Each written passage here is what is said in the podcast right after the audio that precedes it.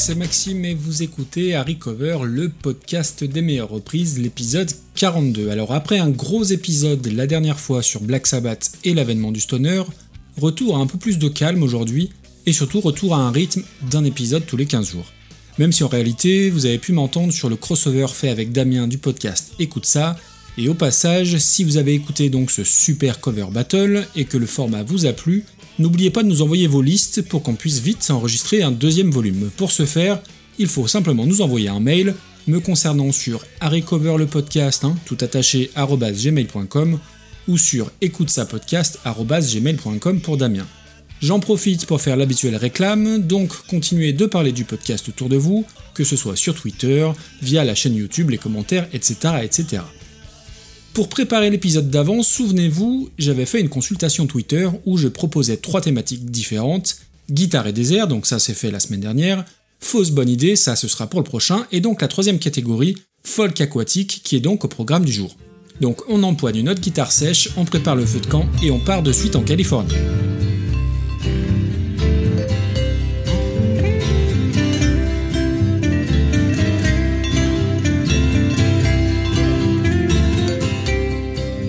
Famille Buckley, je demande le père. Alors non, je l'annonce d'emblée, cet épisode sera garanti sans Alléluia de Jeff Buckley, sans même diffuser un seul extrait de l'album Grace, car c'est un artiste et un album très connu du très grand public, alors que son père, Tim Buckley, l'est à mon sens beaucoup moins, alors qu'il y a quand même pas mal de choses à dire à son sujet. Et donc, dans ce sens-là, ce sera un épisode un petit peu spécial, puisque la chanson abordée, si elle est connue, n'est pas non plus un méga tube comme certains évoqués jusque-là, mais c'est bien aussi de s'aventurer parfois dans un truc un peu moins conventionnel, et donc en l'occurrence aujourd'hui Tim Buckley.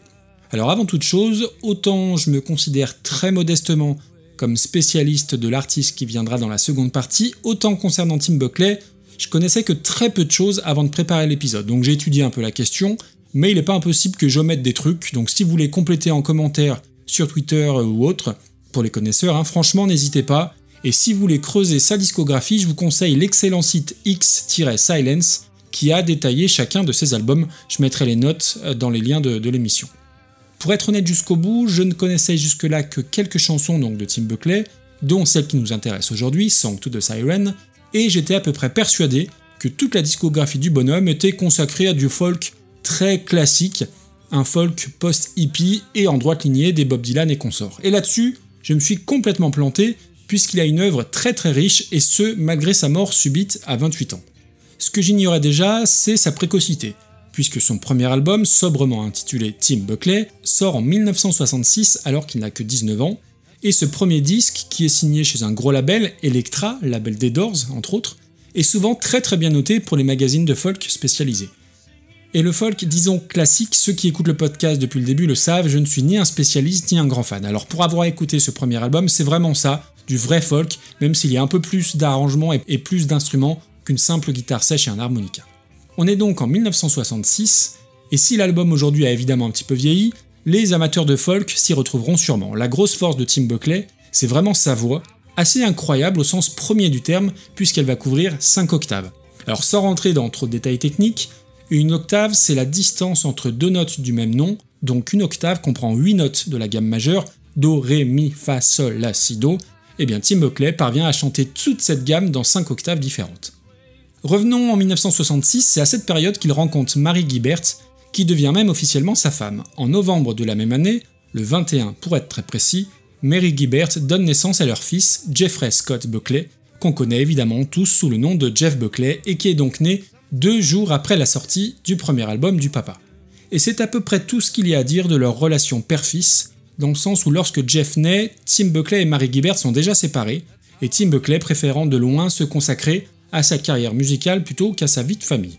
Loin de moi l'idée de juger euh, toute cette petite histoire de famille, mais il y a quand même pas mal d'indices laissés qui confirmeraient quand même que le père Buckley se foutait de tout ça copieusement, comme quoi on peut être un grand artiste et aussi un parfait connard, mais ça on le savait déjà. Restons donc sur l'aspect musical, ça va mieux, et dès l'année suivante, il sort son deuxième album, Goodbye and Hello, qui effectivement va plus loin que le simple folk des débuts, en proposant des variations pop psychédéliques, rappelant parfois ce qui se passait du côté des Beatles.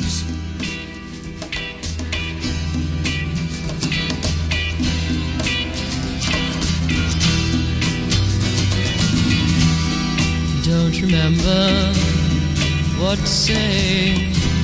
You don't remember what to do. You don't remember where to go. You don't remember what to choose.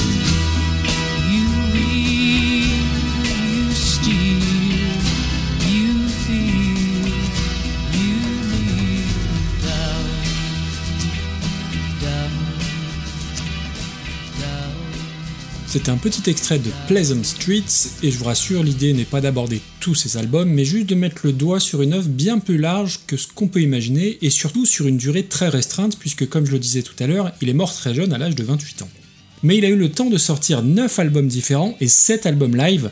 En comparaison, alors évidemment c'est pas la même époque, mais Jeff Buckley, mort très jeune lui aussi, hein, à l'âge de 30 ans, n'a à son actif qu'un seul véritable album, Grace, sorti en 1994. Alors, bien évidemment, je compte pas les divers lives et compilations posthumes qui permettent de faire tourner euh, l'entreprise Jeff Buckley à plein régime.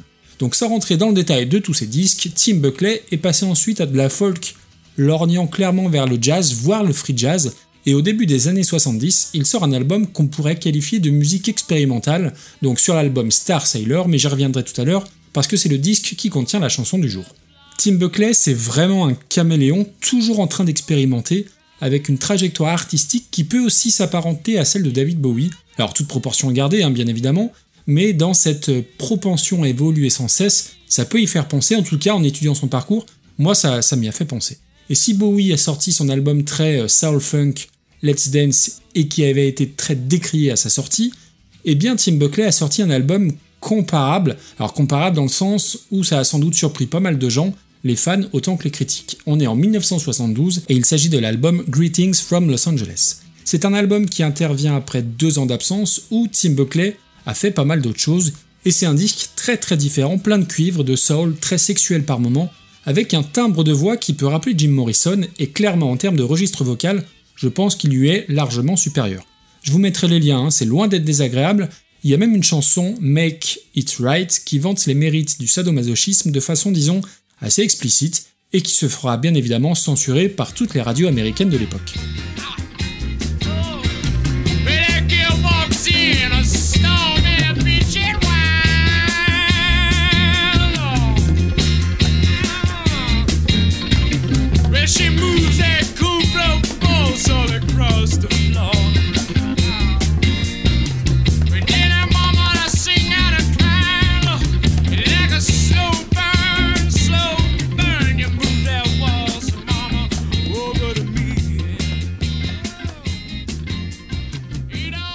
Revenons donc à la chanson qui nous intéresse aujourd'hui, Song to the Siren, sortie sur l'album Star Sailor en 1970. Déjà, première chose à dire, c'est grâce ou à cause, c'est selon, de cet album que le groupe anglais Star Sailor s'appelle Star Sailor. Rappelez-vous l'insupportable Fort to the Floor, leur principale fête d'armes, je crois, et qui remonte déjà à 2003. Ensuite, Star Sailor, l'album de Tim Buckley, c'est un disque très expérimental. Rappelons que Tim Buckley a fréquenté un temps toute la clique complètement barrée de Frank Zappa et de ses Mothers of Inventions, et donc ça n'est pas franchement facile d'accès, sauf pour deux titres. Moulin Rouge, où il s'essaie au français, et c'est toujours un petit peu étonnant hein, pour un anglophone, mais surtout la magnifique Song to the Siren, dont je vous passe tout de suite un bon extrait.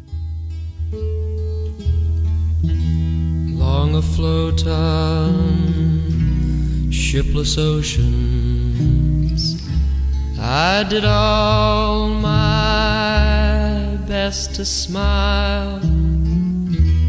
till your singing eyes and fingers drew me loving to your isle, and you sang, Sail to me, sail to me, let me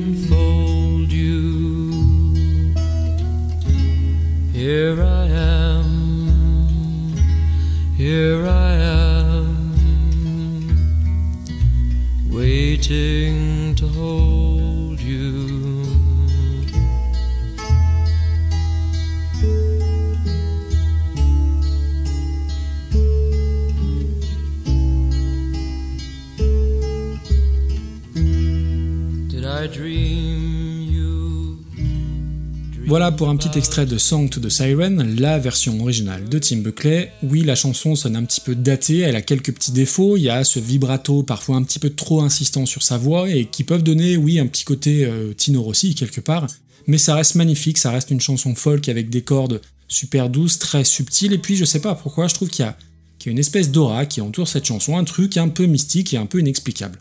Donc là, on est en 1970, il va sortir encore quelques disques, dont le très soul Greetings from Los Angeles, dont je parlais tout à l'heure, et il va disparaître soudainement en juin 1975, dans la foulée d'un de ses concerts, après une soirée trop arrosée et trop héroïnée, on va dire, et qui lui sera malheureusement fatale. Et ni son fils, Jeff Buckley, et ni son ex-femme, Mary Gibbert, ne seront conviés à ses funérailles. Mais quand vous tapez Tim Buckley dans les applis de streaming, c'est Song to the Siren qui ressort en premier. Et comme je le dis souvent, la liste des hommages avec des versions de cette chanson est assez révélatrice de sa qualité, puisqu'on va retrouver des covers de Robert Plant de Led Zeppelin dans une très jolie version, This Mortal Coil, un collectif d'artistes britanniques avec des membres des Cocteau Twins et Dead Can Dance, version qu'on retrouve dans le film Lost Highway. Elle a été aussi reprise par le toujours impeccable Brian Ferry, par Wolf Alice dans une version aussi euh, vraiment euh, très sympa, plus moderne, par Sinead O'Connor et puis par George Michael, mais ça n'est clairement pas sa meilleure idée. Et puis il y a Chouchou, alors non pas Anneke, j'ai dit que j'arrêtais pour l'instant, mais, mais l'autre Chouchou, à savoir John Frusciante.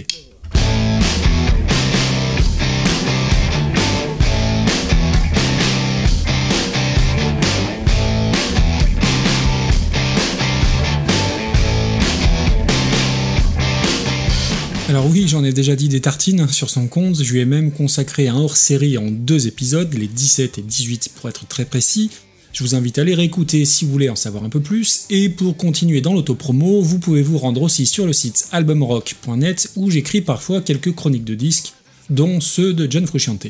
Et ceux qui m'écoutent depuis longtemps savent à quel point j'aime l'artiste, et je pense que je n'ai jamais eu autant de notifications Twitter que le jour où on a appris son retour au sein des Red Hot Chili Peppers. Alors personnellement, J'aurais nettement préféré qu'il annonce la sortie d'un nouvel album solo euh, conventionnel et non pas de musique électronique, mais là, c'est un autre débat.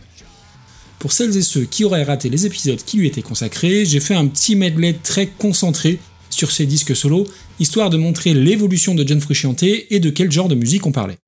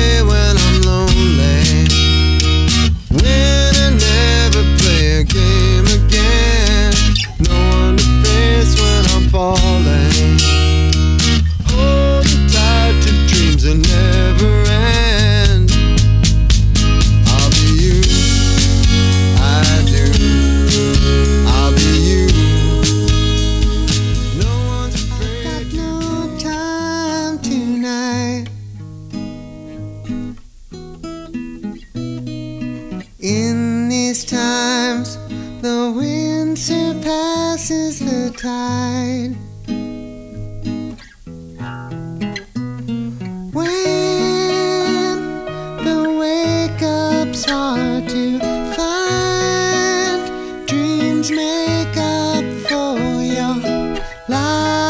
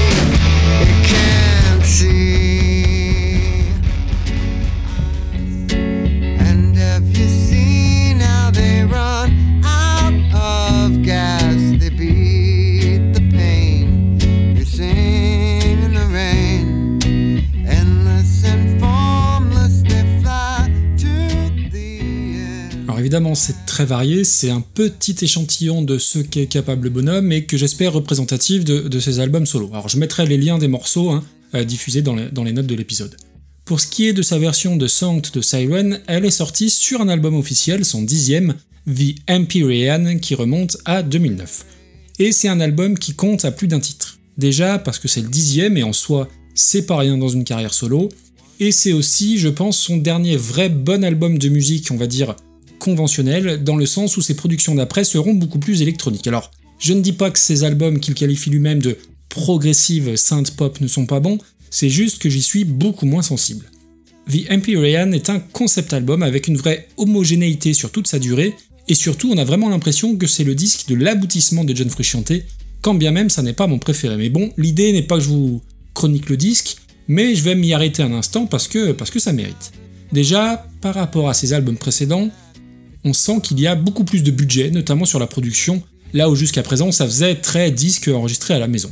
Plus de budget, plus de collaboration aussi, avec entre autres Flea sur quelques titres, Johnny Marr, légendaire guitariste des Smiths sur deux morceaux, et bien sûr son fidèle acolyte Josh Klinghoffer, désormais ex-guitariste des Red Hot, qu'on retrouve sur la quasi-totalité des titres. Et quand je dis que ce disque est une sorte d'aboutissement, c'est vraiment cette sensation qu'on ressent à l'écoute, l'aboutissement, la maturité et l'intégrité artistique. John Frusciante ne fait pas des disques solo pour en vendre des palettes, il fait vraiment ça avant tout pour lui, pour se faire plaisir, et va nous coller comme premier morceau de l'album un instrumental de 9 minutes. Alors non, je vais pas vous le passer, mais sachez juste que c'est un morceau absolument incroyable, puissant, aérien et à la fois aquatique, et qui emprunte autant à David Gilmour des Pink Floyd qu'à Funkadelic. Le reste de l'album est du même niveau, preuve en est avec un petit extrait, et ensuite on parlera de la reprise.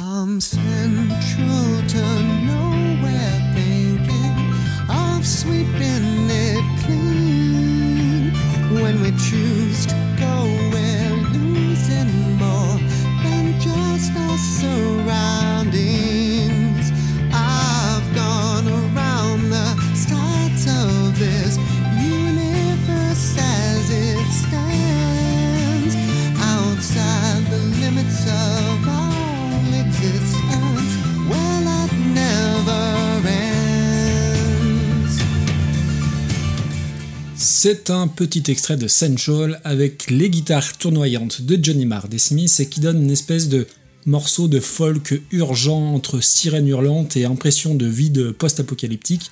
Vraiment, c'est un disque très particulier et très cinématographique finalement.